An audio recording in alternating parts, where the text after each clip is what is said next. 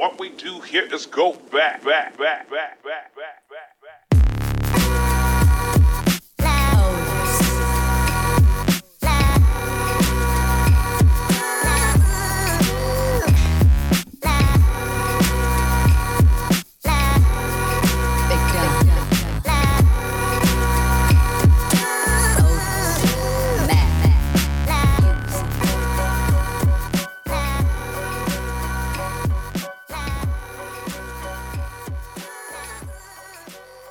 Welcome, welcome to the Hustle Sold Separately. We are a weekly podcast dedicated to all of you amazing supporters, entrepreneurs, human beings that have been following this podcast for some time. You guys are the outliers. I love each and every one of you guys. Anti status quo.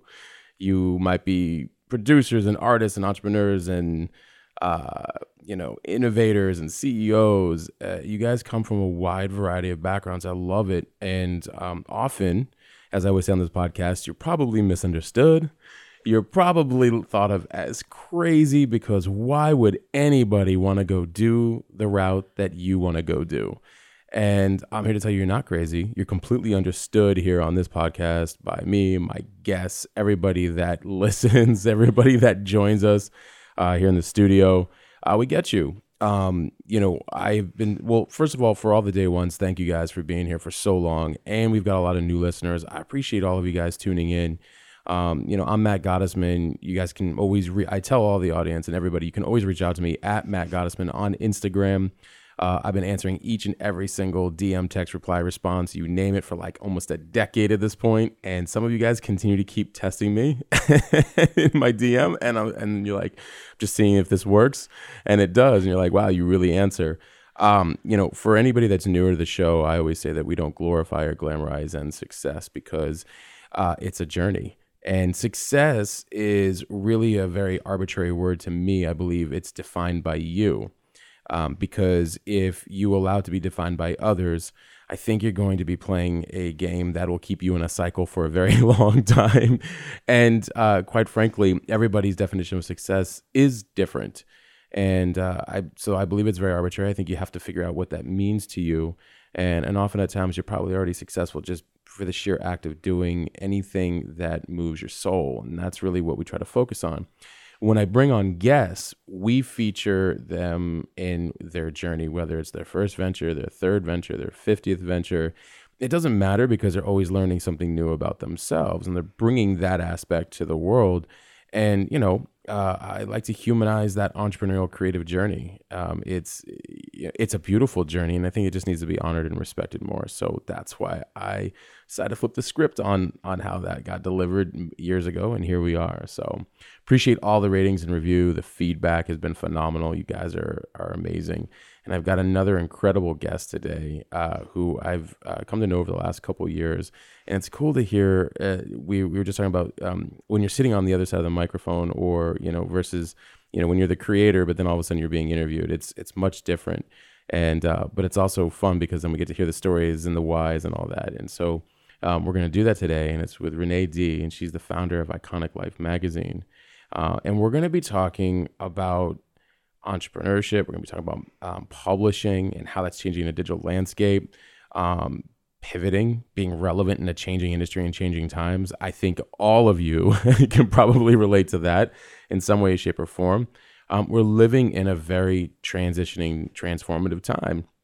And, uh, you know, technology is disrupting things. Um, you know, global affairs are disrupting things um, higher consciousness, you know, all kinds of different things are happening. And um, you're seeing new innovative ways to approach um, sometimes older businesses. Uh, and then also you're seeing an emerging of a lot of newer businesses and kind of this intersection of the two. So, uh, without further ado, I'm going to cue up Renee's bio because it's amazing. And then we're going to get right into it and we're going to see how much I can get out of her uh, in her journey and her story.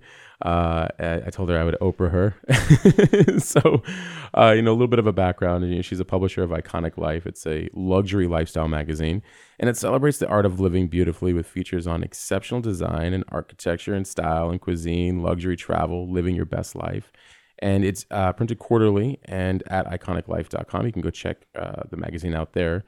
And it reaches about 100,000 unique readers monthly. It showcases vibrant people behind the products and the dreams behind the designs and innovation behind inspiring ideas. So the people building and designing and doing the things, right?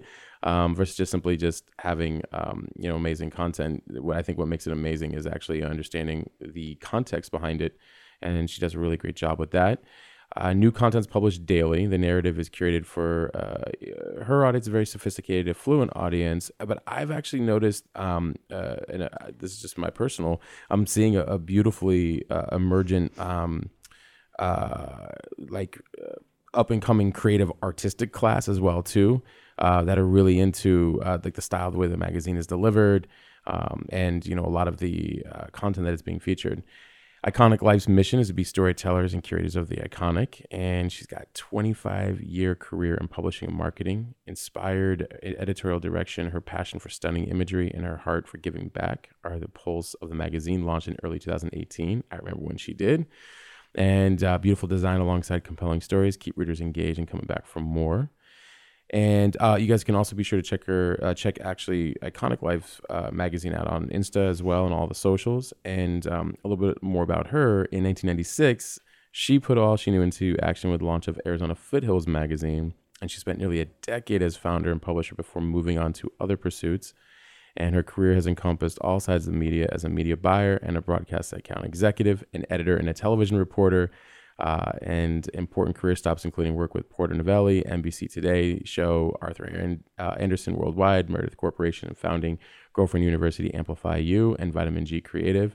Um, you have you slept? it went so fast. and today she's making her mark again, you know, with publishing with Iconic Life and a robust calendar of high caliber events including an impressive roster of luxury show houses. Uh, let's see, and now a sustainable show house, Net Zero Iconic Home. So, um, thank you for taking time out of your busy schedule and for a lack of sleep.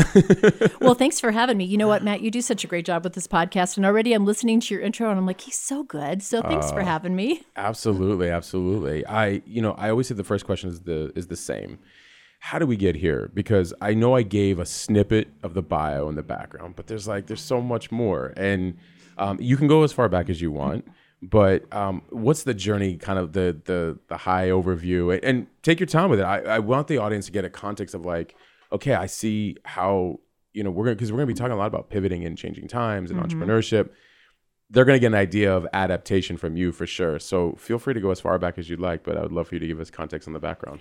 Oh boy, well you know there's a lot. So um, geez, you know pivoting for sure. You know, I think right. I am the story of trying to solve problems, and so I think that's where every business has potentially come from. Uh, a good friend of mine um, was in town last week, a high school friend, and he said, "Hey, by the way, just for the fun of it," he goes, how much time in your life did you actually work for somebody? He said, I'm just curious. I said, Well, I think it was about two and a half years of my total career. It was actually spent working for somebody. Um, two of those years I really enjoyed because I was learning a lot, and the rest of it I didn't enjoy actually going to somebody else's office. So that's what keeps an entrepreneur going, right. is because I don't actually really like to go to work, but I like to work. So, um, gosh, I mean, the the diving back, I mean, I'll just share a couple of early things. You know, I'm pretty intentional about some of the things that I do. And I think I'm a case study in trial and error, right? So I started my first business about age 11 and I wanted to start this little neighborhood newspaper. And so my whole audience was about 10 houses on one street. And so I aptly named my newspaper The Wide World of News because the wide world of news was obviously active on my little street of 10 houses. and so I knew that I needed a revenue model right out of the gate right. because this was a long time ago. And you guys, for everybody who is not my same age, you know, I didn't have access to copy machines or laser printers or anything. So I would print this newspaper or I would type it out on my typewriter but I needed carbon paper because I would try to do two copies at mm. once. So I'd put a piece of carbon paper in between the two pieces of paper and I'd type out my little neighborhood newspaper. So I went out and I just, um, it was just a, a failure of um, cost analysis because I charged everybody a dollar for a one year subscription and I promised six issues. And unfortunately, that first revenue um, paid for my first pack of carbon paper. And I essentially went out of business by about the third issue because I just ran out of money. I ran out of carbon paper, is what happened. So that was the end of the wide world of news. But from there, um, I started a lot of different businesses and I've always really kind of liked the model of working for myself. Right. And so, teenage years, you know, a lot of people have those stories about being a babysitter. that was not the gig for me. Oh my gosh, that was just a terrifying experience. And I thought, there's got to be a better way to make the money. And you know, I there were things I needed as a teenager, and so I started cleaning houses. And so I found that this was a fabulous model because I could, um, I think I charged it was 15 bucks. Again, this is a long time ago, so I was making Right. 750 an hour as a 14 year old, and so it was 15 bucks for two hours of cleaning. But I started cleaning the houses in my neighborhood, and we lived in a um, kind of lower middle class neighborhood, but the houses were big, and there were just kids everywhere. And these houses were so dirty. They were filthy because there were children everywhere. So it occurs to me one day as I'm on my 10 speed riding down the street is that there's these houses that we call the yuppie houses. And in Chicago, they're stacked houses. So there was one on the bottom and one on the top, and they were super, super expensive and super luxe and super, super small. So it was where the yuppies would live. The husband and wife were both, you know, double income, no kids. They were working, they had a good income, and they could afford somebody to clean the house. And what I realized very quickly is there were two things that made this a good business model. The houses were very small, and there were no children. So I was essentially cleaning clean houses, which was the perfect scenario. so I figured out in my uh, business. So I flyered the neighborhood. So this is my first experience in target marketing. I decided I want to clean houses there. So I flyered the neighborhood with my special offer of two hours for 15 bucks. And I think one summer I had like 20 houses I was cleaning. And I would just go, and it was very efficient too, because I would just go, you know, a couple doors down and a couple doors down. So this whole business was basically run off of the uh, my backpack and my 10 speed bike. So And that's per and that's per week because they need like house cleaning usually Yeah, every weekly, week. right? Oh yeah, Perfect. I made a ton of money for college, so it was great. Um, sadly, I didn't have anybody who knew anything about owning a business, and so when I finally went off to college, I had a really great viable business, Mm. and I just wrote thank you notes to all my clients and said, "Good luck. It was really great working for you." So I didn't sell it. Um, I just said goodbye and thanks, which um, somebody probably would have, you know, enjoyed that business model. But anyhow, so that's where it started. and then and then and then uh, you went to college. So, like, i want to keep going. You- Yeah. I'd love to hear kind of the and how you got into media and and because it's changed so oh my goodness. fast. I mean, I think exponentially faster each year. It's going now, just changing every day. so I've always loved media. So as Yeah. you know, I told you newspaper is my first thing, but I've always liked writing and I've always liked magazines a lot and I've always liked the news. And so I sort of envisioned that that was going to be something I was going to do. So when I was looking for a college, um, I was looking for a school that had a good journalism program, and so I, you know, hit all the big Midwestern, um, the little liberal arts colleges that had a, a an emphasis in uh, journalism, and I ended up at Drake University in Des Moines, Iowa. Des Moines is uh, is means the middle, so it's right in the middle of Iowa, which is where a bunch of us Chicago kids went. And the reason I chose this university is Meredith Corporation was based in Des Moines, Iowa, with Better Homes and Gardens. And I thought, you know what? If I play my cards right, I actually have a university that's only 20 minutes away from a Fortune 500 publishing company. And if I want to get to publishing, this seems like this could be the short road. Um, so I chose Drake because I wanted to get to Meredith. And, you know, the other way to get to Meredith would have been to be one of a million other young women like myself who went to New York to get in the magazine business, right? Everybody knows the movie Devil Wears Prada, right? So a ton of, you know, young girls are heading off to New York to live their dream in the magazine publishing world, and that's not an easy way to get in. And I thought, I think I could backdoor this thing. And I'm going to I'm going to do what people don't think about doing and I'm going to get in um, through Des Moines, Iowa. Yeah, real quick. Uh, one of the things I, I like about that is, um, well, everything, because when everybody, I'm a big fan of when everybody goes left, go right. Yeah. You know, uh, when everybody is so saturated over here, like, wait a minute, um, you guys are all like trying to cram through like a tiny little window when there's like a massive door right over here. Yeah. and it's not crowded because they're all just fighting over, you know, herd mentality or whatever. they're all just fighting for like the saturated side of the market. Yeah. Um, so I love that, and and the the strategy of uh, when you're like, you know what, I'm gonna go to in order to get to here, I'm gonna go to this school, focus on this thing that I love, and then be able to walk more or less right in. Yep. Versus this kind of, you know, traditional quote unquote way of doing things. as I kind of mentioned at the beginning, I've always been a problem solver. So I try to figure, I'm always trying to figure things out. And so that was my way of figuring out how was I going to get where I wanted to go. And it was certainly the less glamorous route, right? Because we're in Des Moines and not New York. Um, but it gave me the career opportunity that I wanted. And by the way, I pushed really hard for that job. When I graduated college, um, I started working at Iowa Power first because I could not get into Meredith Corporation, but I knew that that was the end goal. And so um, I got on all these committees at the PR, the local PR society and the local ad club and stuff like that. Anybody that Meredith um, put into any of these um, local organizations, I became the junior member, right? And I figured out who I needed to get to know. And so there was a woman that I wanted to work for, and um, this is fun to say her name, Jackie Saunders. Amazing, amazing mentor incredible. And so I met her out and about, and I knew she was the head of the department that I wanted to get to at Meredith. And I'm like, I just got to get to Jackie. So she was chairing some event for some PR society or whatever, and I just volunteered. I said, I'll do it. I'll do whatever you need. I'm going to do everything you need. Every I'm your girl, whatever you need. And I figured if I just spent enough time with her, the magic question would happen. And it took me about a year until she said, "Hey, have you ever thought about coming to work for Meredith Corporation?" I'm like, "Funny you should bring that up."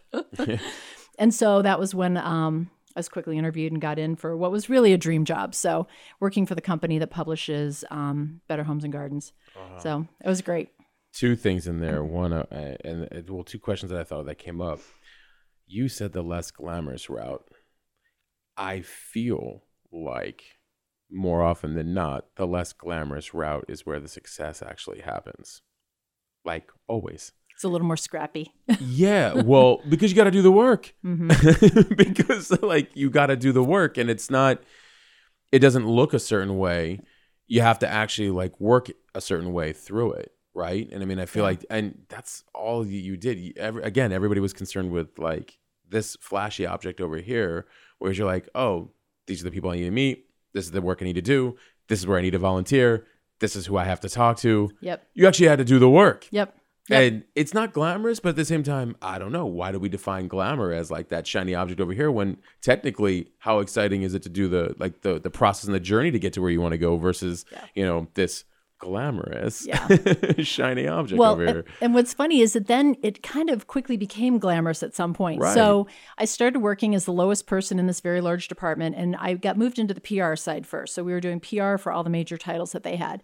They had just acquired Ladies Home Journal. And so my job which is the coolest job. I would recommend this to people. You have no idea what an opportunity this was, but they did.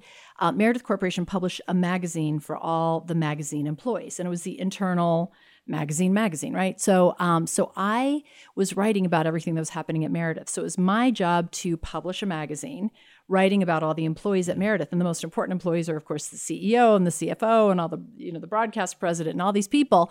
And so it was my job, and I had just a green light. Mm. It was mm. my job to get into the C-suite and interview all these people about how how do you do this? Why do you do this?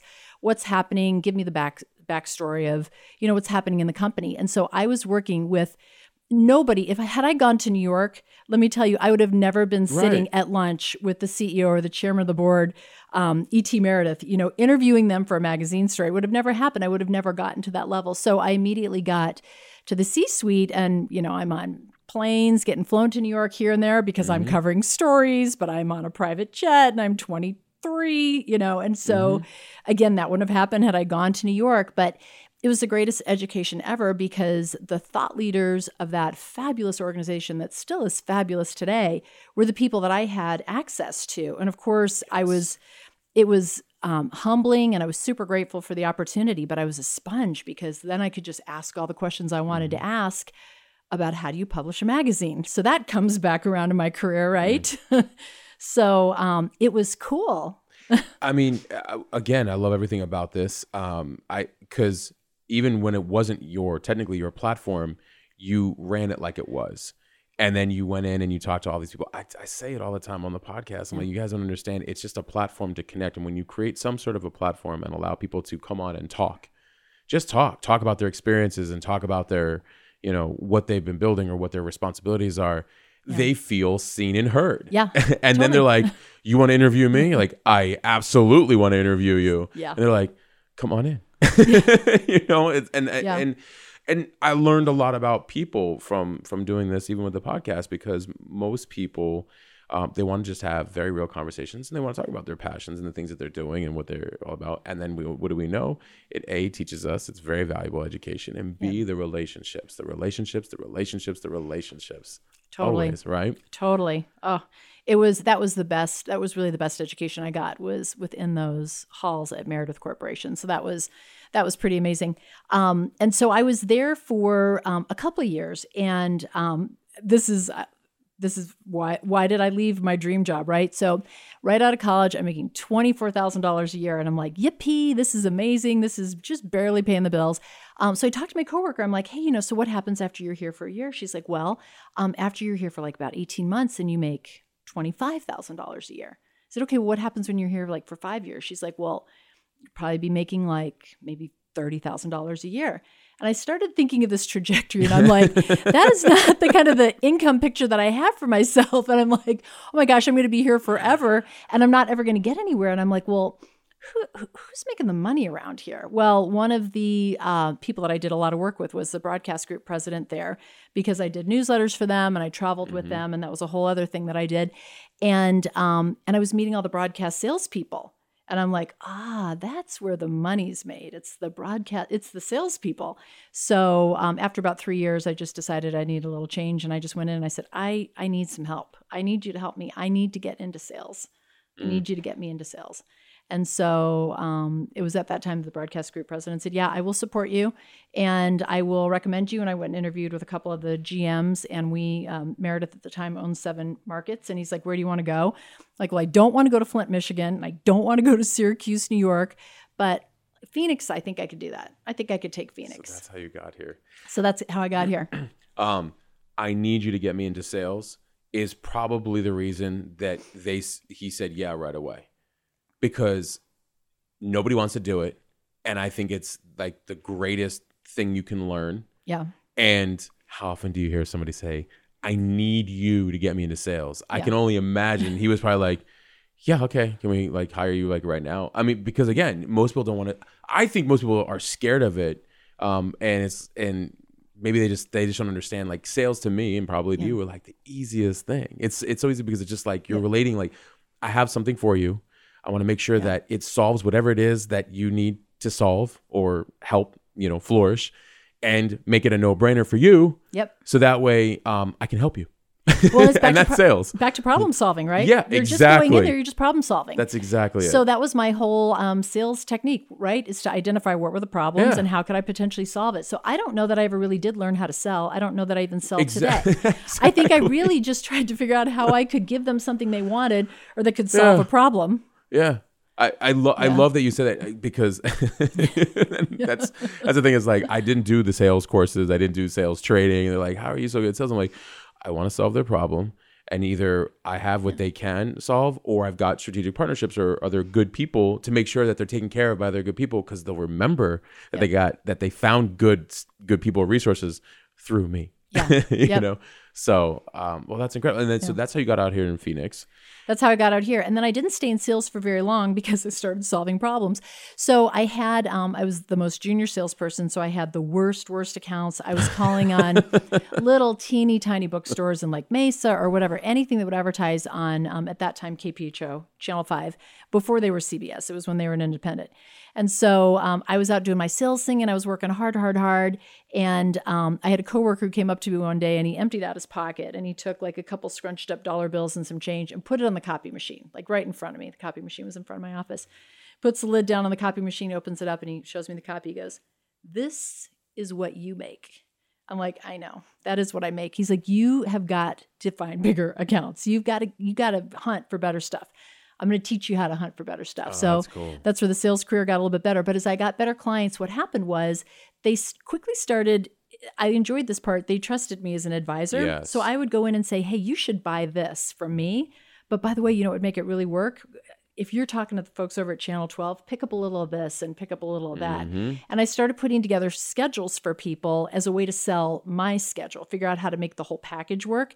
And so um, then I started having clients say, well, hey, would you do my media buying? Mm. And so um, I thought that was a great idea. So I left my sales career and I started a little teeny tiny agency. on a little papasan coffee table with my dog in my lap, and that's that's when I kind of ventured into entrepreneurism. So I was about what 25 when I did that. I think you were always an entrepreneur. Yeah, I was always, yeah. So that's what that's when I really put my um, no you. money where my mouth was. So Right. that's that was the first day I decided I'm actually going to work and have no income right out of the gate. And so Being able to solve other people's problems and reduce their overwhelm, yeah, you'll be paid for that. You know, and um, and I I love again, I love the idea of you saw yeah, another opportunity where you said, okay, look, I know that you need this, but this and this also help you. You're helping their business thrive. yep. they don't forget that and then they obviously that's how they want you to do even more and so so then so you start the agency how so many start the agency, yeah. And then um, then I moved out to Ahwatukee, and there's a marriage in there. So we'll just got married. And when I was out in Ahwatukee, um, had my agency, and, and right after we got married, I actually talked to my then husband. I said, you know, you got to do this. This is a great life. This working for yourself, this agency thing, you've got to do it. And he's like, no, no, no, no, no, I don't want to do it. I'm like, no, you got to do this. This would be great. We should do this together. So he quits his job and he starts at this agency with me, our little teeny tiny agency. And um, on day one, comes to, I'm like, you know, in my usual like workout clothes, ponytail on the top of my head, doing my work because I'm jamming because I've got the agency going. Shows up like in my office wearing like suit and tie, and he's like, "Okay, so what do we do? What do we do here?" I'm like, "I don't know. Go find a client or something. I'm really busy." And so he's like, "Oh gosh, I can't believe I did this. I am unemployed." I said, "No, you're not unemployed. You are the partner in an amazing agency." He's like, "I feel really unemployed," but um, we created a lot of success with that and got some good clients, Jiffy Lube and some others. And um, it was around that time that I was doing some work with Del Webb and blah blah. Did a newsletter for them um, out in the foothills. And I got this idea to start a magazine. And I thought, you know, this is going to be huge. I'm going to do this Ahwatukee Foothills magazine. And um, everybody else on my team stayed on the agency side. So they all thought I was crazy. And I started this thing by myself. So I did it by myself for almost a year until one day I'm like, I need, I need the help of the rest of you guys because we're growing here. And I expanded it into Scottsdale, changed the name to Arizona Foothills. And then that's when it really just took off. Did you have both at the same time the agency and uh and the magazine? Yep. Yeah. vertically integrated. Vertically integrated. And actually we you might be seeing that again here soon from iconic but um it, it made a lot of sense. And so um that was it also provided us a nice foundation to start the magazine but it was always my dream to start a magazine but i never felt like i quite had the right formula. And so when i started that i had so much passion. Oh my gosh matt if you would have been on the other side of me like i went out and i sold ads in this magazine and i don't think anybody told me no. I don't think there was anybody i talked to that didn't say yes i'll do it because i was so into it and so committed and sincere. I'm like you've got to be with me on this and people would say it's a brand new magazine. You know we don't know how it's going to go. I'm like i know how it's going to go. It's going to be amazing. And people followed me and we were profitable right out of the gate. I was profitable right out of the gate. I was alone right out of the gate. It uh, it makes sense to be uh well yeah you were passionate but you also had the background to explain like you i don't want to say you were calculated but you were calculated in a lot of ways. And i think that's the part that you know you knew it was going to be successful because you knew all the parts that go into it. A lot of times people just kind of go into it with only a dream. You actually went into it very um methodical and like no here are the things that it takes to, to make that happen. I'm already doing this over here with the media and the agency so like this is this is exactly the natural progression of it. I know exactly how to get into whose hands and to do what and the distribution. I mean, you know, so yeah, you know, I mean, I, I can see that it was definitely passion, but you, you were calculated because you you you had a background. Well, I had an interesting thing happen, and I feel like we're living so long ago still right now in this podcast. But one of the things that I picked up when I was at Meredith Corporation, and I'm not, this is no secret sauce, no nothing confidential. Every national magazine did this. At the time, Meredith was 8 million circulation, and that mm-hmm. was the biggest circulation magazine out there. And what I picked up from the company is where the real results happen. There was this thing called controlled circulation. And so if the rate hmm. base ever fell, if they didn't have 8 million actual subscribers, they would fulfill with let's buy some names, let's buy a list, and let's mail it and make sure that it goes to the 8 million people. But we're going to cherry pick who's going to get that balance of magazines. And it was a thing called controlled circulation. And what everybody around Meredith was talking about is controlled circulation. That's the audience that all the advertisers wanted. That was the audience that was buying the products that were um, converting ROI, the whole thing. That was like the best part of the audience was the controlled circulation. The reason I say this is when I launched um, the Foothills magazine, we did controlled circulation because I'm like, why would I try to get subscribers if subscribers are not the best part of your audience, if the controlled part is the best? And what that means is you pick who's going to get it. So for us, we went luxury and um, we picked the um, high net worth zip codes became that was our controlled circulation so we chose where it was going to go and nobody was doing that in this market at that time and so there were a lot of salespeople that i was selling against that were shaming me well you don't have subscribers i'm like i don't have subscribers i've got something better Right. and so but people didn't want to accept that because they wanted subscribers to be the best thing but how did we become the number one magazine a couple years later i mean we well, I- I- circulation again, again, everybody goes to New York. You go to Des Moines. yeah Everybody has to have subscribers. You have the actual homes and the addresses, and you're just going to ship out the magazine to it. yep I mean, so it's not, but this brings up a good question, and you know, and, and we'll keep progressing as we get to iconic. But when along the way you meet people who they just get very stuck in traditional business paradigms, well, this is the way it's always been done, which scares the shit out of me when Oh, yeah. I hear that because I'm like, Yeah. that means you followed something versus actually in, innovated and like made something from scratch you constantly find a different way of doing something. Boy my audience is going to love you for that. But like i am an outlier. Yeah. You know you constantly find a different way of doing something. How what is how okay uh, how has that been met? How did you deal with some of the resistance? Um and then how did it how was it met with some of the people who were like i don't get it but i'm going to follow you because that sounds genius. You know what i mean? Like i because i do feel like there's a balance you know I mean, you know, there were people that didn't follow me at the time. They Yeah. said, you know what, I don't know what this controlled circulation thing is. I don't like it. you know, and that those are the people who came along a little later, right? Oh, always But I'll tell you something about Renee Dee is she remembers who brought her along. Yeah. So trust me, those people that bought my magazine way back when, the early days, those people had favored status. And there wasn't anything they could ask for that they didn't get because Right. they were there for me in the beginning. And so I always, always, always remember that. And so, same thing with Iconic. I mean, if you were there at the beginning, you're going to have a great ride because we're going to take really good care of you.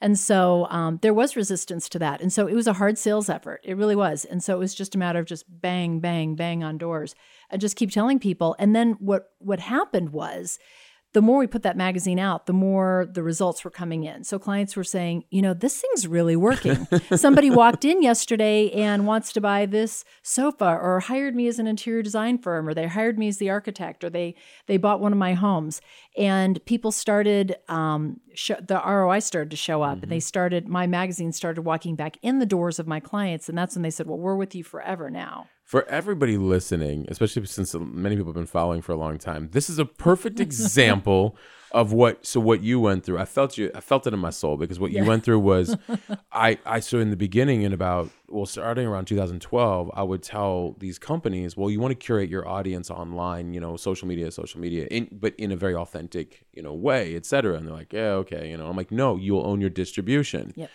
Control. It's a, a a modern way of controlled distribution Hundred percent. And they didn't want to have it. And then, so in 2014, when I started doing it, you know, they were laughing at me and they could, it's like, it was weird because they couldn't see the value in it until they saw the numbers and the ROI. And then all of a sudden, 30,000, 40,000, 50,000, like actual, Yeah. real, you know, followers and subscribers. And they're like, oh, and I'm like, yeah. And then they would come and be like, well, you know, they weren't there at the beginning, to your point. And then of course they would say like, oh, well, um, I remember I had somebody who said, well, how about we, um, you know, we have a business where we charge a thousand dollars a month, and uh, we'll give you a hundred dollars a month um, for every person that you, you know, you forward to us. I was like, how about you give me sixty percent of your business? Uh, uh, I'll take six hundred, you take four hundred a month because I own the control distribution. I own the leverage. I own the audience, not you, which I tried to pitch to you back at the beginning, and you didn't come along for the ride until now. So I had to I vent that. that. But but, but you did that, that. yeah. But you were you did so you were always I mean the beautiful part is like you, you started it before digital and then going to digital. So you got all the concepts right away of like no no no no no. Here's how I'm going to do this from the very get go. And Yeah. some of you will get it. Most of you won't, and the ones that get it, I, I call my like I was just writing about this this morning. My team, like my circle, my people. I'm like, oh yeah, whatever you need, and then everybody else is like, oh, how about this? I'm like, yeah, that'll be this. Yeah. you know, I know. I've got my insiders, and you know, I take good care of them because it's like, you know what, you were there with me at the very beginning. yeah. So and then so how long? Uh, Arizona Foothills ran ten years for you. For you, Yeah, so for me, 10 years. So uh, launched that in uh, the first issue was actually out in 96. So by the time I left, it was right about, um, it was 10 years later. And so left and had a little non compete and had a brand new baby. And so I decided, you know, I'm going to be a mom for a while. And so I was at home for, funny enough, for about five years. Like for somebody who does as much as I do, right? um, I didn't start anything after that. I finished up there and um, really reverted to being a single mom at that time. And I was doing a lot of charity work and a lot of charity events. And when you chair stuff, that can be a full time job in itself. So that kept me busy. But I really didn't dive into anything else entrepreneurial until my son went off to kindergarten. And about as fast as he went off to kindergarten, I'm like, all right, here we go. I've had five years to think about this. yeah. And so, um, I mean, what a good time though for you too. I mean, Yeah. I- oh well, let's. was I- really keep it enjoyable. Real. I, enjoyable, but at the same time, I, I was gonna say, well, the five years in between the, the, the creation, but like taking time for yourself. It's not always an easy thing for a lot of people, or being able to. I'm not gonna say sit with you, sit with ourselves because you were also doing things, and but you're taking time as a human being and taking time as a mother, mhm. and I mean that must have really like kind of been needed in a lot of ways. Well, the process of leaving a business that you start and going through divorce is devastating, Yeah, right? It it is, is. devastating. There's It a is. physical toll, there's a mental toll, there's a toll on who am I? What can I do? Like Right. just everything is just completely just kind of trashed. And I've always had a great attitude, so I always saw that there was I always knew that this would be fine. This is going to be fine. I always had that belief, but you do have to take some time. And the Oh, other thing is, I was so excited about being a mom. By the time I was finally a mom, you know, it was a little later than most people become moms. And I was super into it. And it was the thing that I wanted to do. That was the thing I wanted to do. Like I I that was my serious job. Was just be there and and be a mom. And so I loved that. And it really filled my cup and it was really enjoyable. And um The timing of that, the Yeah. timing of that, and what a blessing that I could actually be at home during that time that I didn't have to go, oh my gosh, I've just had this massive life change and now I've got to get to work to support the household and how will we survive? I didn't have that stress, Mm. um, which was wonderful. I was recently, and we won't spend too much time on this, but I, I was recently listening to um, a spiritual mentor say something like, um, "The hardest um, death you'll mourn, one of the hardest, uh, is a divorce hmm because they're still living." And nothing wrong to the other side, clearly, you know. And I've dealt with both a divorce and losing my father in the last year and a half. So, like, I, I get the the parallel. This is why the conversation had come up Yeah. losing a person and their soul going you know moving on is is is hard very very very very hard because their physical presence is no longer here and the way he posed it was now imagine a physical presence of that of that individual still here um, we mourn differently in a divorce it's a different like it's a different grieving process you know You know, I think to me, what I thought it was was really the loss of a dream, right? So I Right. did not. there it It is was the loss of the dream because Yes. I didn't think that I didn't think I was going to be single. That wasn't the plan. Yeah. And you get married to be married forever, hopefully, right? right And so that wasn't the plan. Right. It wasn't the plan to not be married. And it Yeah. wasn't the plan to, you know, have our child go back and forth between two Right. houses. That was never, never, never, never the plan. And so I think I mourned the fact that what I had hoped was going to happen is not what happened. the vision we have for our lives Yeah. that's exact th- uh, thank you for saying that it was so well put that's exactly how i had felt Yeah. it's like wait a minute you know i thought i did everything right i'm like in fact i i actually i like the way i for the most part handled a lot of things um and that's because it's also you know it's our identity it's a lot of different things all wrapped up into it and then we're like how did this happen and that's when the questions start you know I know. right I know. and then you're like But- I, oh go ahead and please. and you know it becomes a great time for self development too There because during Yes. that time um I don't know what was in the water um, in Scottsdale at that time, but I had a number of girlfriends, and it seemed like everybody was getting divorced. I mean, I Mm. hate to say it that way, but a lot of my really close friends just it just there was this domino, and then there was this group of us, and we were all going through it.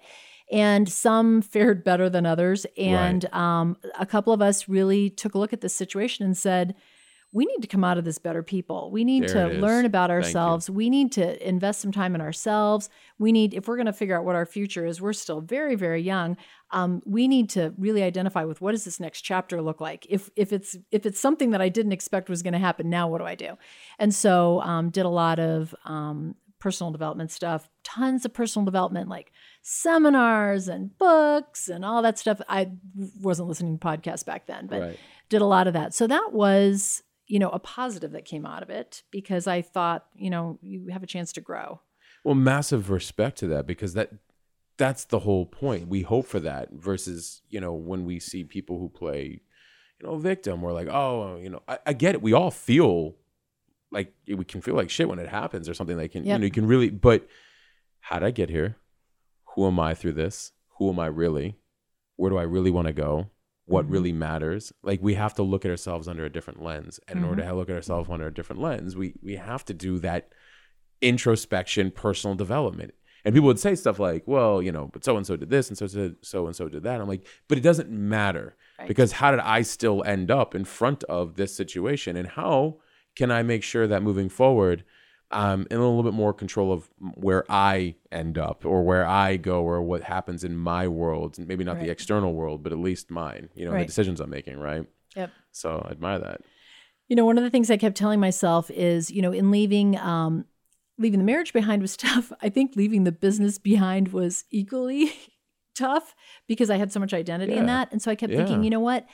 I'm going to just put that in the rearview mirror and not even really think about it. Um, I mean, the business and think about, you know, what's next. And my commitment to myself was, you know what? That's not going to be, I'm not, that chapter is not going to be the best thing I'll ever do. Ooh, I like that. That's not going to be, I don't know what's coming next, but that's not going to be the best thing I'll ever do. Yeah, well, I mean, and to do that so early on and have so much life to go. Oh yeah. So if that's the benchmark, if that's the starting point, then there's so much more to expand from there, you know. So you get so you you take 5 years off and then you start back in and where where'd you go from there? So then there was just a lot of stuff that happened in there, but I started another agency. So what my thought was at that time was, um, if you don't know what you're going to do, um, and this is my advice to other people too, just get the wheels turning. So I didn't really know what I wanted to do at the time. I wasn't sure what I wanted to create, but I thought, you know what, I'm just going to get to work and start doing something because once I start doing something, Yes. Then it's going to make me think about the thing that I want to do. So I Such a good point. I'm sorry, but Yeah. that's so true. Go Yeah. ahead. Just get just get it going. Just do something, right? Do something. Take a first step. So I started another agency and I was working with a bunch of my former clients. So I had home builders, architects, a lot of people in the home industry. We're coming up on 2006. So we know how that went um, because it was somewhere around 2008. I literally said to almost all my clients, you guys just put your checkbooks away.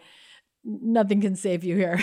Hunker down, get through this awful thing that we're all going through. You don't need a PR agency. You need to save your money right left. Just get through this bad housing recession, and I'll see you on the other side. And so then I wound that down and I thought, okay, well, now it's time to come up with something else. But I was super interested in coaching at that time. So I took a year off for maybe it was even a year and a half off for education, got a coaching certification, uh, s- coaching certification.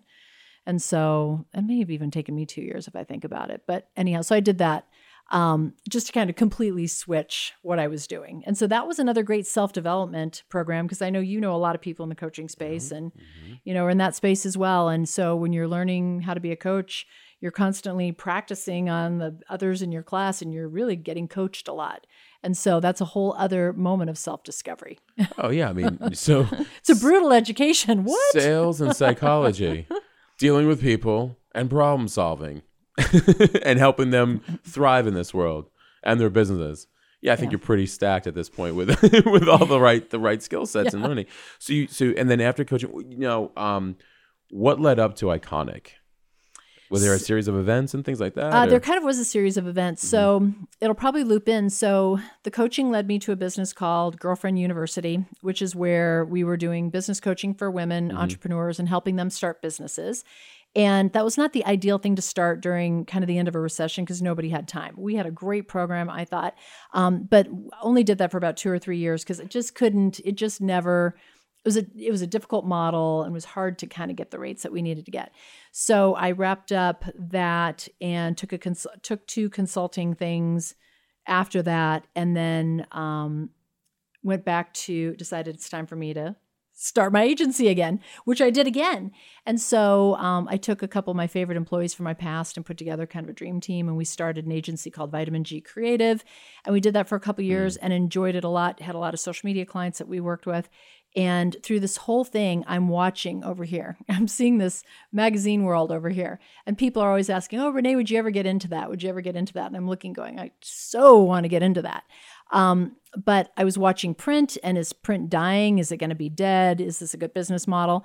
So I just sat out for a couple years, sort of watching what was happening. Again, working with fabulous clients, and then um, it was in 2017. It was December 19th of 2017. I did um, a friend of mine who's a coach. We were doing some work together, and you know, sometimes you can't coach yourself. And I was hitting a little roadblock in my agency, and I, I knew what the roadblock was, but I wasn't quite sorting out how to get over this block. And I'm like, something isn't working just how I want it to work here. So I'm like, okay, put me through a process here and help me see what's going on. And as a coach, I could have almost probably put myself through the same process, but you can't coach yourself. And it was cool because I did the same thing for her a couple months later. But um, anyhow, so she put me through this whole process and we started talking about what I love. And I'm like, you know, it's about living beautifully. It's about beautiful imagery and beautiful stories and living beautifully. And I want to tell the stories of this and I want to have photography and a and she's like, "Well, if you ever did a magazine, what would you do?" And I'm like, "Oh, I so want to do a magazine. I, well, I wouldn't do print. I would make it digital. It'd be this." And I start as a coaching process. She gets me to walk through what would it look like. Well, it would be this, and it would be digital, and it would be national, and it would focus on the things that I love, and it would amplify beauty, and and all of this, and it would be it'd be iconic. That's what it would be. And she's like, "Well, why are you not doing that?" and I, I'm like, why am I not doing that? Yeah. And so, in a decisive moment, some people might say this happened too fast, but I just decided I'm doing that. So, I pulled the team together the next day and I said, We are going to shift gears. I have just, at my gut, I know I want to do this. I know we can do this. I know we should do this. We are going to convert our agency. We're going to roll off our clients to some great colleagues that we've got in the industry. We'll hold on to a couple of them just to kind of make ends meet for a little Yeah. while. Um, and we're going to launch a magazine on March 1st. And they all gulp. They're like, How are we going to launch a magazine so fast? I'm like, Because we're going to do it, because we know how to do it. And so I had some people from my team before. And so on January 1, we did the 60 day drill and we launched Iconic on March 1 on schedule. And mm. um, it was so exciting. It was just such an exciting time. This is Iconic is the most purposeful I've ever been about a business. Mm. It's, I feel like maybe some businesses I've fallen into a little, or it was a good idea, or I had an idea I wanted to do it. This one just, this business kind of found me. Mm. It said, you know what, Renee, this, why are you grappling with anything else? This is the thing you should be doing. And as soon as it occurred to me that that is exactly what I wanted to do, then you you couldn't pull the idea out of me because it was just like I I have to do this and I know how to do this. And that's what we did. There's a, a number of really important lessons in there for anybody listening and for us. when, when, we, when we think about it, your ability to be able to move when you know it's in your gut. And, you know, earlier, as you were saying, um, kind of like building the parachute on the way down, kind of a syndrome. Right, know, yeah. like building, but when we move is when I, I, I believe we can feel into something, but when we move, we can start to to mold and shape the vision more clearly. And you had already previously done that so many times. So when you say something like, "Well, this is the most purposeful I've ever I've ever been," you were tapped in, but you're also taking you know years of experience and saying like, "How would I treat this, knowing what I know now?" Right. And since I'm already using my gut of what feels right Mm-hmm. and my ability to just move and shift and pivot and make that you know happen Yeah. um, I think it's it's some of the most important parts points anybody listening can understand. It's like we don't always know um, like the how per se, but we know that if we can feel into it Right. and we can make moves, we're gonna be fine. Yep. And you know, sometimes when you worry too much about the how, then that will slow you So down. true. I'm going to tell you the thing that um, that if there was going to be one thing that was going to slow me down and keep me from doing this, are you ready for this? Yeah. Wait for it. Everybody's every entrepreneur's favorite word, fear. Right? So I wasn't afraid to start a magazine. I wasn't afraid to do a magazine. I had great confidence I could do it. What I was I thought, oh man, I, it was so big last time, and people know me for having a lot Ah, of success. Oh, can we do it twice? Yikes. What if it doesn't go well? It's going to be embarrassing. Oh, this is going to be awful. And I remember feeling all those feelings, and I kept thinking, so I would give myself, like, if I would feel those feelings, I'd sit down and go, yeah, okay, let's feel those feelings. It is going to be awful. Whew, it's going to be humiliating. It's going to be bad. People are going to laugh at you. Oh my gosh, your ex husband's going to laugh at you. He's actually going to probably enjoy this. I mean, like all this bad stuff. And I would let it, I'd just let it go for about, I'd give myself, like, sometimes I'd look at my watch and go, okay, you've got 10 minutes to just, you know, what is the word? Catastrophize or whatever. you've got 10 minutes to do this. And then when 10 minutes was up, it's like, all right, well, we're not creating any success worrying right now. So it's time to get to work. And so I would just let myself do that thing every once in a while and then go, all right, well, let's, this, I'm not getting anywhere thinking these thoughts. So let's just get to work. I really appreciate I really appreciate the vulnerability of that. It's a very true statement uh, of feeling um, you know, I'm, I'm getting ready to launch something uh, next and I it's parts of it are so ambitious that I'm like either I'm crazy. Like what? And um and because there's just so many pieces that I'm at that point where like you know what? I'm just gonna just launch this in like little little sections and and just you know go from there whatever and move with the people. Yep. but it's so it is a true feeling. Uh, the the fear part nah. But it's that part of um yeah you know you've done other things and then do something new. But but there's also that in the gut. You just kind of know. Like you probably knew with iconic like let me do the catastrophize exercise but i know but i know like i know i'm not wrong. Right. you know which um, means i'm gonna probably have to pivot a lot. Yeah well and you know I, I had a knowing it's what i wanted to do. I had a knowing that i had a vision that i thought was the right vision. And um and and so i leaned into that. And then sometimes even just task oriented stuff helps right? Because if you're going to do a magazine you need a content calendar you need a media kit. So sometimes you just have to get to work you know just get to work and make those feelings go away because they're not serving you. And so i would just do that but i set up my entire dining room as this huge war room and i had this huge blinged out whiteboard and just all this stuff and it was set up for like a month and anybody who would come over they're like oh my gosh what is happening in this room? Because there was just stuff everywhere and we were just creating and it was it was a really really exciting time. And i'm glad that um, I, that i pushed through it. And really that is one of the things that age will teach you right?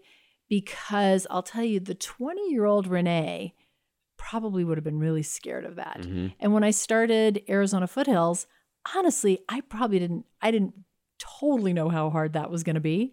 And so ignorance was a little bit of bliss there. Mhm, and so mhm. i didn't have and i hadn't done anything.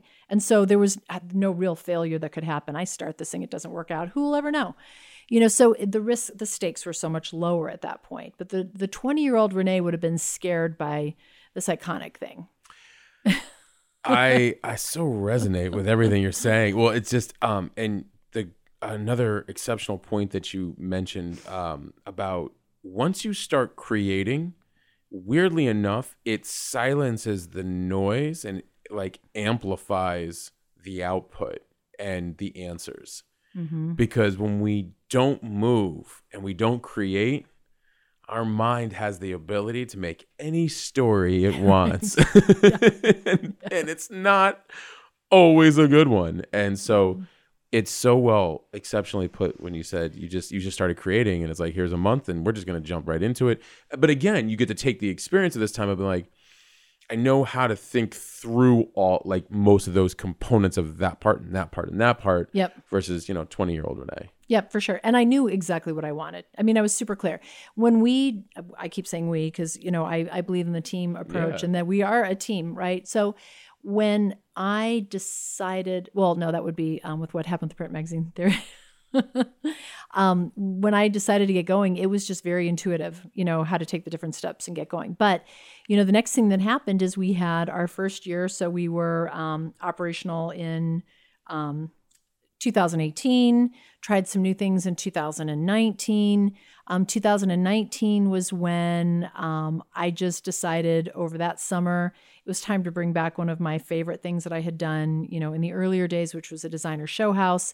And I thought, I'm going to do a designer show house. I can't believe nobody's doing a designer show house in this community. And so I had done six previously and um and and then nobody picked up the model. When i stopped doing it it kind of went away. I, I know why it went away because it's a lot of work right? Um, but nobody really did one after i had done these big grand designer show houses and i thought i want to want to do a designer show house. And this is going to be great. And so i called up rich brock from bedbrock developers and we had done a show house together. And he had a project he was working on and i just said rich we got to do this. And almost instantly, he's like, Oh, Renee, that resonates with me so much. And he's like, Yep, I'm in. We're going to do it. So we got this designer show house going. And I had another one of those moments right before. So when you're doing a designer show house, you've got to, you know, make all the plans, but then you've got to call the designers and say, will you donate your time to do the kitchen? And will you do the living room? And will you do the bedroom? And will you do the bathroom? And this whole thing. And so um, it was it was a, an idea and something I wanted to do until I picked up the phone and called the first designer because this was another one of those things where I'm like, oh man, as soon as I start asking, I got to get 20 great design teams to say yes, otherwise I am sunk. And once I start, I cannot stop. I'm the same way. God. And I remember sitting in front of that phone, and it was just for about, I mean, you know, maybe a couple hours before I was getting ready to make the phone calls, and I'm like, whew, this is getting real. right. This is going to get real, real. As soon as I pick up this phone, and as soon as I started calling, I'm like, and here we go. and so it took me about 48 hours, and I had the best designers around town mm. doing this amazing designer show house. And we were off and rolling, and we had a spectacular kickoff and the whole thing. And I'm like, phew. Uh, but it was it was going to happen, you know. But yeah, you're absolutely right because uh, I I get that too. It's like because once you I I don't like stopping. I mean, it's one thing to stop if you like you know you've done kind of everything and you've exhausted everything. You're like, mm, this is one of those great moments to like Yeah. put the toy down, Right. you know. But but for the most part. I have to finish what I start. It's just it's part of the, the integrity driven work and an entrepreneur's work and the drive.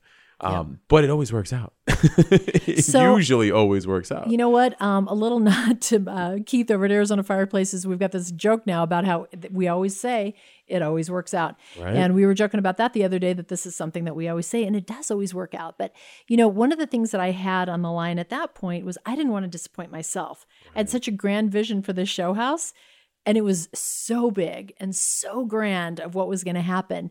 And I just didn't want to disappoint myself. And so, um, thank goodness that didn't happen. Well, that's uh, the best relationship we have is with ourselves. And so when we get to uh, experience our own accountability and responsibility Mm-hmm. and vision and realization and all of it for ourselves, it's pretty evident of what we're going to do for everybody else. So it's also so worth sometimes we're the first person to do that for, which you did. And that's what you Yeah. got out of it. I, but yeah, you know, you didn't want to disappoint yourself, but more importantly, because I think you knew you could do it, and and it just felt right Yep. again, you know, without knowing all the how, still made it work. Yep. Just, take a bite out of that apple and just get going again. Um, and and then you know where that story ended up was you know this great anticipation of this designer show house and you know 18 days of events, you know 18 events in 18 days and photo shoots and spectacularness of this incredible home and everybody had with great expectations and it's the first one we've done in a long time and the house looked amazing when it was done and you know, two days before that big opening night party, the governor said we're all going to stay at home. Right. And so that show house that meant so much to me did not open. That was a crushing blow. It was crushing to everybody. Like it was that was that was a hurt. That was like a ooh that hurts bad. And to tell everybody we are not going to have people touring this house. It's not going to open up. It's like, oh, yeah. I actually can feel like actually I like I'm feeling it right now and I'm oh, like oh, yeah. That hurts. I mean, uh, you know, and I was I was just I was feeling into that. I'm like that eh, because it's something you believe in so passionately and you got it done. You know, and for whatever universal reason, it just didn't get to, you know, for the time being. Yep. you know but that doesn't take anything away from like you executed on it you did it all It you know? was going to be amazing. But here's where um, everything works out, right? Right, right. so that was the first time I would really say the word pivot came into my world. And almost instantly, like the second I figured out this thing's not going to open, I had to sit. It was very emotional. I had to sit down. I had to sob for a little while. Right. I, I had to just get that out because I was really, really disappointed. And I'm like, okay, now what are we going to do? Like that's mm. always me. Now what are we going to do? Right. And almost instantly, I'm like, I need to get people through this house. I need to showcase these incredible designers that have done this work. I need my sponsors to get exposure. People need to see this. People need to see this big time. Nobody's going to go through it. How am I going to do that? And so it took about 72 hours. We got a video crew out there, hired models, um, hired a stylist, got wardrobe, borrowed wardrobe because we we couldn't get it. It was COVID. So, geez, it was my wardrobe. I think we pulled wardrobe from my closet and um, shot a video so that we'd have a virtual tour. And we set up a virtual tour online, and then we promoted it like crazy. We got about 50,000 people through. And my original plan was to get about 5,000 people through. And so um, we created a whole new show house model that we didn't even know existed. We had never even contemplated doing any of that in the original model. And so this whole COVID thing made us really reinvent the whole entire model for the better. Who would ever do a show house without a virtual tour and an online presence? Who would ever do that now? nearly you know nearly every entrepreneur uh whether friend uh partner um you know uh in for several partners in several ventures or just uh, entrepreneurs at large all say the same thing like all right what do we do from here? And the previous 20 15 20 30 years has taught us to do that. Mm-hmm. so that's why you know last year was just another example of i'm here this happened. How do what do we need to change and happen and i kind of try to remind people a lot of times of like what happened last year is like i get it because maybe you haven't had to play around with the art of pivoting in life but there's a lot of us that have. And Yeah. so the idea is what can you do from here? So what's very natural for you and i in that like okay i'm gonna get very innovative here. I think mm-hmm. the rest of the world had to learn that very quickly of like is this what they talk about with pivoting? Like yeah this is what we talk about with pivoting. Like is this what you guys have been going through for so many years? Yeah this is what we've been going through for so many Yeah. years. And and i guess i to wrap just to kind of that point because it was just making me think about how as uh, entrepreneurs and and just going through our own journeys and things happening Yeah. you know I, I tell people i'm like yeah well if you can think about it i'm like many years ago when i started going through a you know kind of a radical life transformation yeah it's happening at a very individualized level so you may only kind of see it from the outside you know but like you can see somebody that have to go through all these things and pivot and change but for most people that are watching it's kind of like oh yeah well he'll pull through. Yeah. but they don't realize until like as a collective everybody all had to realize is this what all of them con- i know uh, without saying you know i don't mean it like that but just sort of like people who've kind of had we had to carve our way a lot of times and there were times without money there were times without you know with with health issues there were times with mm-hmm. death and loss and divorce and like you Yeah. pick it we probably went through it Yep. and I think that's sometimes where people, um, because I know that when we talk so easily about a pivot happening, like, oh, yeah, this is how we think. Yeah, we think naturally, but that is practiced Mm-hmm. because of so many times we had to do it over and over again. So I just Yeah. wanted people to recognize that. Yes, it's easy, but no, it's not easy because Right. we practiced it for so many years. So, but, Yep. but I admire you for instantly. I mean, like you said, seventy-two hours, right? What was the what was the option, right? Ex- You there know- you exactly. That's I my mean, point. and, and, you know, so that was the whole that was the whole thing. But for so many of your listeners who you know really are in this hardcore entrepreneurial world, you know that you know you never know what's going to happen Right. on any day. You never know what's going to happen, and so you've got to be prepared for surprises around every corner. And so um, that was a big one. You know, I was not expecting that. I mean, I really. I would have never guessed. So we had to put together an insurance policy uh, for this house as we were touring it, and so the insurance company's like, you know, what do you want to insure for? You know, what liabilities? I'm like, well, you know, somebody slips and falls. You know, I don't know. So we break something. Um, I don't know. The house floods, maybe uh, construction error burns down. You know, I'm thinking of things that could potentially happen. And then um, I kind of jokingly said to my um, insurance person, I'm like, I mean, a plane crashes into it. I don't know. I don't know what we're insuring against. I said, but I think that's the complete list. I think that is the complete list. Um, you know what I didn't put on the list was global pandemic. right. And so, um, now, by the way, we ended up doing another designer show house. I had a national sponsor come on, and that clause was in their contract. In the event of a global pandemic, I'm like, well, we're in the middle of one. but um, it it was interesting because it was just nobody had anticipated like that that would happen. Oh, something could happen to the house, but nothing would happen to the world, right? The world was not going to have a problem. I was not insuring against the world having a problem. So Mm, we didn't see mm, that coming. Um, but and I don't know if we finished on this, but that was where the print magazine came in. So I'll see No. where you want to go there. Yeah, no. Let's let's now talk about the print magazine. So, um, because uh, that's that was two, uh, two, 2020, um, but um, I met you right at your launch, and you were or right after your launch, and you were only digital, Yep. right at that point. Yep.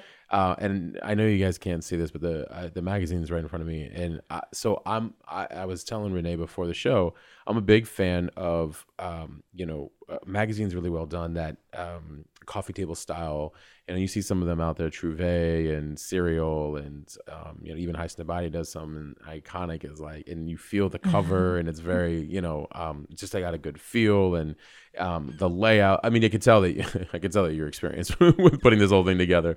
You know, I um, let's let's so let's talk about the do so transition to and and one just to add what you're probably going to say.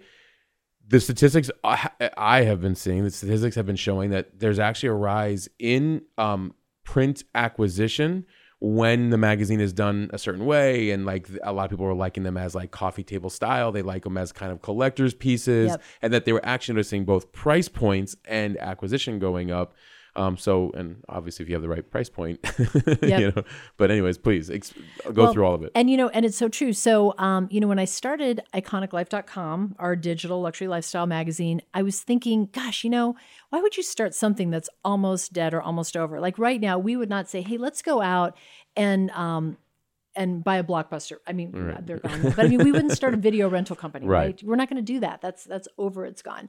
There's so many businesses that are over and gone, and I just didn't really know how over and gone or not print was. And so I was out meeting with so many clients on the digital space, and I was hearing people say, "Well, you know, we're probably not going to do print next year, and you know, we're kind of phasing out of print." And I thought, okay, well, that kind of sounds like what I was thinking was going to happen.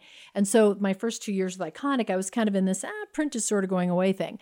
Well, then all my clients that told me in 2019, yeah, we're not doing any print in 2020. I get the 2020, I see the local magazines that are out there, and I'm like, ah, they all did it. They all are in print. Everybody's still in print. Everybody said yes to this thing again. So I started going back to them asking, and they're like, you know, it's still delivering results. We like the feel of it. Our clients like it. Our audience sees it. It's really working for us. And so I started thinking, hmm, you know that whole quote about you know my um, my untimely death is greatly exaggerated or something as it relates to print um, i thought well maybe there's still a little life left in this. And what was happening on the national advertising scene which you probably saw some of this stuff um, crazy stuff was happening in the face of this digital environment. Big brands are going to billboards and transit shelters and direct mail and they're going back to some of the old school advertising that they had been doing because of some of the challenges with digital. Now, digital delivers with incredible precision and accuracy and efficiency and results. But if you don't buy it right, it's a big it could be just Yeah. a big mess and you're not going to get much out of it. Mhm. And so I think people were dabbling in digital, not knowing how to use it. And so I think that there's been a little uh, regression back to some of what I would call some of the old school stuff um, that's really been working very well. So I started filing this away and I started getting this little nagging thing in my gut again. I'm like, oh no, not this again. And so every night, it's the middle of the night, and I'm thinking, I, sh- I should do a print edition. I should do a print edition. And I'd wake up every morning going, blasphemy, you're not going to do that. and I did that for about 30 days. I did it just long enough, just long enough to just have enough time to pull it off. So on February 1, I woke up and said, we're doing it. We're going to do a print issue. And I wanted it to launch at the show house. So that meant I needed copies in hand on March 17th. Hmm. So we had 31 days to produce the issue. And I don't think we could have done it in 30 days. Somehow I just gave myself just enough time to pull it off. I mean, just enough, like one more day, and I probably would have been behind the eight ball. Couldn't have done it. So I decided that morning, and I just decided. I mean, decisive, we are doing print. I want to have something tangible for this designer show house. I want the designers to have this. Um, I feel like I need a print edition. And if I'm going to do a print edition, I'm going to have, I'm going to impress myself with the most beautiful cover I've ever produced, ever. This is what I told myself. And so within 15 minutes of that decision, I'm on the phone with my photographer and my stylist. I'm like, we've got a photo shoot on Saturday. Um, and like, what are we doing? I'm like, well, I'm going to publish a print magazine. Oh, when did you decide? Oh, a couple minutes ago. When's the photo shoot? Saturday. Um, we got it all pulled together. It was a massive production, you know, house, staging, the whole entire thing. Um, I'm very proud of that cover. It turned out it was exactly what I wanted at the time. And um, and we published that first issue and sold the ads, and the clients were supportive and lovely, and um, we pulled it off. And so we had this amazing print magazine. Well, here's the thing: I was going to debut this magazine at this fabulous party at my show house. It never happened. So here comes. A, so guess what? You're not going to guess what happened next this time. So I've got all these magazines I printed to give to my five to ten thousand people that are coming through my designer show house. Right? That's my distribution plan. Mm-hmm. Well, the magazine's off the printing press and it's March 17th, and I got no distribution plan. the house is not going to open. So now I'm sitting with all of these magazines. No glamorous launch party. I was so excited to unveil this issue to the world in this huge party that never happened. And so we had a little wah, wah, um, hand delivered it to everybody, made it very special and exciting. And then the next thing was, what do I do with these? Because I have promised advertisers a high end audience. So I can't just throw magazines around town. Right. That is not targeted distribution. That's not controlled distribution. What are we going to do? And so um, during COVID, I went and found where are the people. And so um, I happened to be over at BMW dropping my car off and I saw a lot of traffic. I'm like, what's happening here? They're like, oh, we see about, you know, 300 people a week in our service department. I'm like, really? Well, they were one of my partners of the designer show house. So I'm thinking, huh, over six to eight weeks, we could distribute magazines to the right people through the dealership. So I went to the dealership and said, hey, will you guys give these out for me and put them in the vehicles, which they did, which was amazing. Um, so I hit the high end audience I wanted to hit. Um, Mark Tarbell hit a huge pivot with his restaurant, and all of a sudden, overnight, he's doing delivery of fine food and wine. And his delivery tickets are hundreds and hundreds of dollars for people who are ordering dinner to be delivered at home. I went to Mark and I'm like, you're going to the houses where this magazine needs to go. Would you drop off magazines with your delivery? So Mark took some. And so that, that sort of thing played out across the community where I found places to distribute this magazine to the right people Genius. the right way. And so it was really out of the box. yeah, but it, and it was also follow through. You were going to follow through, yeah. and that's what you did. And and and in fairness too, you have a very valuable item that people are going to be very proud of and be like, yeah, of course I'll take it. You know, so like BMW would be like, oh, oh, of course we'll put that in the seat. Like you're adding your value to their value, Right. and it becomes a no-brainer for them because you know a lot of times people try to do like, these crazy strategic partnerships or they're like hey can you do this and you're like i don't see how like this would help you know like or yeah. or just it seems mismatched you had an amazing well you already had partnerships with these people and and relationships but more importantly you had a very viable good asset that helps them even be even more valuable in like in, in their distribution and, and something they were already doing. So it wasn't even invasive on their part. I just I, I'm like a business person. I Yeah. was like I like thinking, just where did you I was yeah. well no I just I love I love dissecting the I mean it makes perfect sense. It's genius in my opinion. Well, thank you for that. You know, it was what it was was I need to fulfill the promise. And the promise was Yes. this magazine goes to a high-end audience, people who care Mm-hmm. about design and everything that iconic is. Fine food, fine design, style, travel. And travel obviously was out the door, you know, during COVID, but I had to get it in the right hands. And at Mm-hmm. the end of the day, that audience was probably a stronger audience than the people that were coming to my designer show house. Well, my designer show house audience would have been a high end group Mm-hmm. of people. You've got a certain number of, you know, it's a beautiful house and you get some, you know, you get some um, looky loo kind of Right. kind of right. traffic, right? That maybe isn't as targeted, but lovely, lovely to have all of them come Mm-hmm. and support the charity and come to the house, right? But so I probably hit a better audience doing it the way I did, Mm-hmm. but it was crazy because I literally, I mean, most of these ended up in my garage. I'm delivering boxes. I got the printer to take some to BMW, but I'm driving around town. And it was crazy. I found a high end salon. I dropped some off there, but then the salon closed down due to Right. COVID. They called and said, Renee, will you pick up your Like magazines? absolutely. well, and what was so funny is I'm like, I just dropped them off. I can't come pick them back up. Um, but so it was. It took an effort to, to Yeah. get them in the right hands. yeah, but and and and to people who everybody's home. Yeah. So like they're going to people who are everybody's at home. So they're going to be reading them at home. That was the thing that happened. So everybody was reading the magazine, and I'm Yeah. getting feedback, and people are emailing me, and they're like, "Oh, we're sitting at home and we're reading your magazine." I'm Yeah. like, "Oh my gosh!"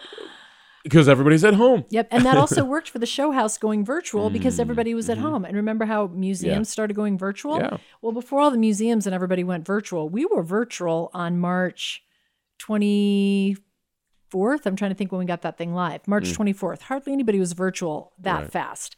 Um, and we totally benefited from everybody being at home and watching things virtually on their computers. So Adaptation. it all worked out. It, it all does work out. Well, so long as you're willing to figure it out, it does all work Yeah. out. Actually, even sometimes when you're not willing to figure it out, God and the universe, source, whatever, will still Yeah. be like, um, I'll help. I got you. Yeah. You know, um, that's incredible. And now, and what what do you guys have coming up now? Now, you know, Yeah, so where that all went is we did uh, we ended up doing another designer show house after that because we figured out that we knew the the model for designer show houses. Produced another magazine to go along with that. Clients started saying, "Loving this. Really, we've got an appetite to see this quarterly. We'd like to support you. We'd like it. To, it's working. It's bringing in business." Launched Iconic Quarterly in this year of 2021. So we're halfway through that quarterly schedule. And so we'll produce um, two more issues yet this year and I'm loving print. And you were saying about the design, I have so much fun putting this thing mm-hmm. together. I can imagine. This is another one where I don't want to disappoint myself. If a layout comes back, we've got a great designer. The layout comes back, I'm like, oh, I got to tweak it. I got to tweak it. It's got to be just, it's got to be what I want it to be. And I love that uh, process. I and do, so, I do too. I so I have my agency mm. and I'm I'm QA. I'm final, you know, quality assurance. Everything has to come through me. And I, I, I can't help it. I can't help it. I have to still like I'll log in and, and rework the design and, and the layouts and it has to look a certain way. The branding has to be a certain way. The Yeah. color schemes, no, the complementary colors. I can't help it. I can't help it. But my team knows it and they're like, Yeah. We're gonna get it all ready for you to do the QA. and they're like, and we take zero offense. yeah. you know, It's good. It's good. Well, and it's a collaborative process, right? It takes a village to get that all pulled together. Yes, it so does. Um, we're really proud of the covers that we do, and we enjoy the process of you know producing covers. The one you're looking at, you know, Right. I'd mentioned to you is an, a live taxiway at Scottsdale Airport, and so that was an exciting one. We've got some other amazing concepts. I already know what the next two covers are going to be um, this fall and winter. And then um, we're really liking the event space too. So we launched a net zero iconic home, which is a sustainability show house. And we think we're, we've not found another one in the country. Maybe somebody else has done it. And if you have, call me. Um, but we're the only sustainable show house. And so that'll be debuting next spring. And um, with any great luck, we'll bring people through that house, which will be the first time we get to do that. So that'll be really exciting. And then we've got other things up our sleeves too that haven't been announced yet, but more in the event space. I'd be disappointed if you didn't have other things up your sleeve. To be honest with you, I feel like, are you slacking? Like, Yeah. what, like, are you not? Oh my gosh, you're not innovating. I'm like, I feel like you probably have, um, you know, a catalog of uh, things just ready for any given moment in any given. Because I know how that mind works too. But It is you know, true. There's s- there's some things I really, really, really want to do, and Yeah. we are going to do them. incredible, incredible. I think you're doing a phenomenal job. Thank and in you. such a short time with iconic, but in a long game mentality and um, just consistent experience and showing up and moving, making it happen, and not knowing and still making it happen. And uh, you're doing phenomenal. Thank you. Yeah. Well, I appreciate it. You Yeah. know, I love it. It's um, you know, I'm proud to be a business owner and that we're, you know, this happens. This is this is blood, sweat, and tears that goes into this. We're not a big, huge corporation. Um, for those of us who work for those, you know, who work with us in this marketplace, we're locally owned. So we love working with our local businesses here. You know, we are local. Most of the titles in this community are not locally owned anymore. And so, you know, I like it feels good when everybody keeps their money locally. That matters to Yeah. me. And I like to take care of my local partners by referring them and, you know, creating business and buzz around that. So really, there's so much more that even comes from this magazine. There's the the client relationships that that come from it. I mean, it's really enjoyable. That's uh, again, Mm. so the relationships and the partnerships and the strategic partnerships and the referrals and I Yeah. mean, in resources, there's just so much behind it. And then, of course, you know, that all came with experience. So, Yeah. um, where can everybody find Iconic? So on social, we are at Your Iconic Life on all channels. On Clubhouse, it's Renee LD. Help me. What's my club? Oh, it's just Renee Dee. I, oh, I've got my name on Clubhouse. Please edit that out. Um, so on Clubhouse, it's uh, Renee Dee. And then iconiclife.com. And then you will find the magazine um, on our website. You can find the digital flipbook there. And then copies are on the newsstand at AJ's and at the private airports around town. Amazing, amazing. Thank you so much for being here. This was cool. It was it was it was fun because I wanted to know how we got here, and I just knew you came with like a background and of experiences that were just like, where do I begin? You know. Well, it was fun. That was probably a very long story. I don't know how long we've been at it, but I've enjoyed this so much. And you are a great interviewer. Thank you, thank you. I really appreciate. it. We're uh, we're at about an hour and twenty, and uh, I know what it. I, my opinion it goes fast. It goes really, really fast. You know, and and again, I just um, I think when people miss the context, like we got to supply it, right? And I think that and when they hear, because there was just so many takeaways. Again, I I, I like that idea. Oh, by the way, uh, before I forget, because my one of my favorite, I don't like to go to work, but I like to work. Every entrepreneur listening knows exactly what Yeah. that means. That's like my that was a I want to put that up into a, a beautiful book. I don't like to go to work, but I like to work. I love working. Yeah. I love working. I just don't want to go to work. Yeah. you know, at yeah. But I love creating and building and working and, and doing the work. Mm-hmm. I just don't want to go to work. And I know every entrepreneur and creative and creator knows exactly. Everyone, I probably was nodding early on when you Keeps said us that motivated. right yeah yeah so um no i appreciate it and everybody listening um and wait where else can they um if they want to get in touch like if maybe anybody if they're local or they're arizona there or maybe national i know but they want to get a hold of you for the magazine side is there a special place they can get a hold of you Um, DM me on the at youriconiclife.com Okay. or, or your iconic life or um, email me at renee at iconiclife.com. okay perfect And I think all my contact info is on LinkedIn too. So Okay. I don't keep anything private. So I'm pretty easy to find. I'm, I think my phone number's on there, by the way. So if you want to advertise, call me. I used to dominate LinkedIn. I gotta like redo like all. I used to dominate branding wise everything. And I'm like, lately everybody just keeps hitting me up there, and I'm like, okay. but no, that's incredible. Uh, for everybody listening, uh, your iconic life on all social, but DM um, Renee at your iconic life on Instagram or Renee at iconic life or iconiclife.com. Yep. And uh, so whether whether you just want to know more about the magazine, or you want to go pick up a magazine, or you want to uh, potentially advertise, or you want to just connect in general, please reach out to her. Um, she's also very busy, so I always say this to all of you guys: just you know, um, be patient, but also be appropriate, you know, because she's a very busy person. Um, but uh, but all of our listeners are incredible people, and please go support and follow uh, your iconic life. Renee, thank you so much for being here. I really, Thanks, really Matt. appreciate it. Absolutely. And for uh, uh, Renee Dee, for Iconic Life Magazine, uh, for myself, Matt Gottesman, for the Hustle Sold Separately. I love you guys. I appreciate you. I also really appreciate all of the uh, the feedback and the support um, and all the ratings and reviews. Thank you. Uh, I appreciate you, but apparently Apple really appreciates you when you leave that feedback because they expand the show even more. And so it, it really does actually mean a lot to me on the journey. And I appreciate all of you guys. Thank you. And we're out.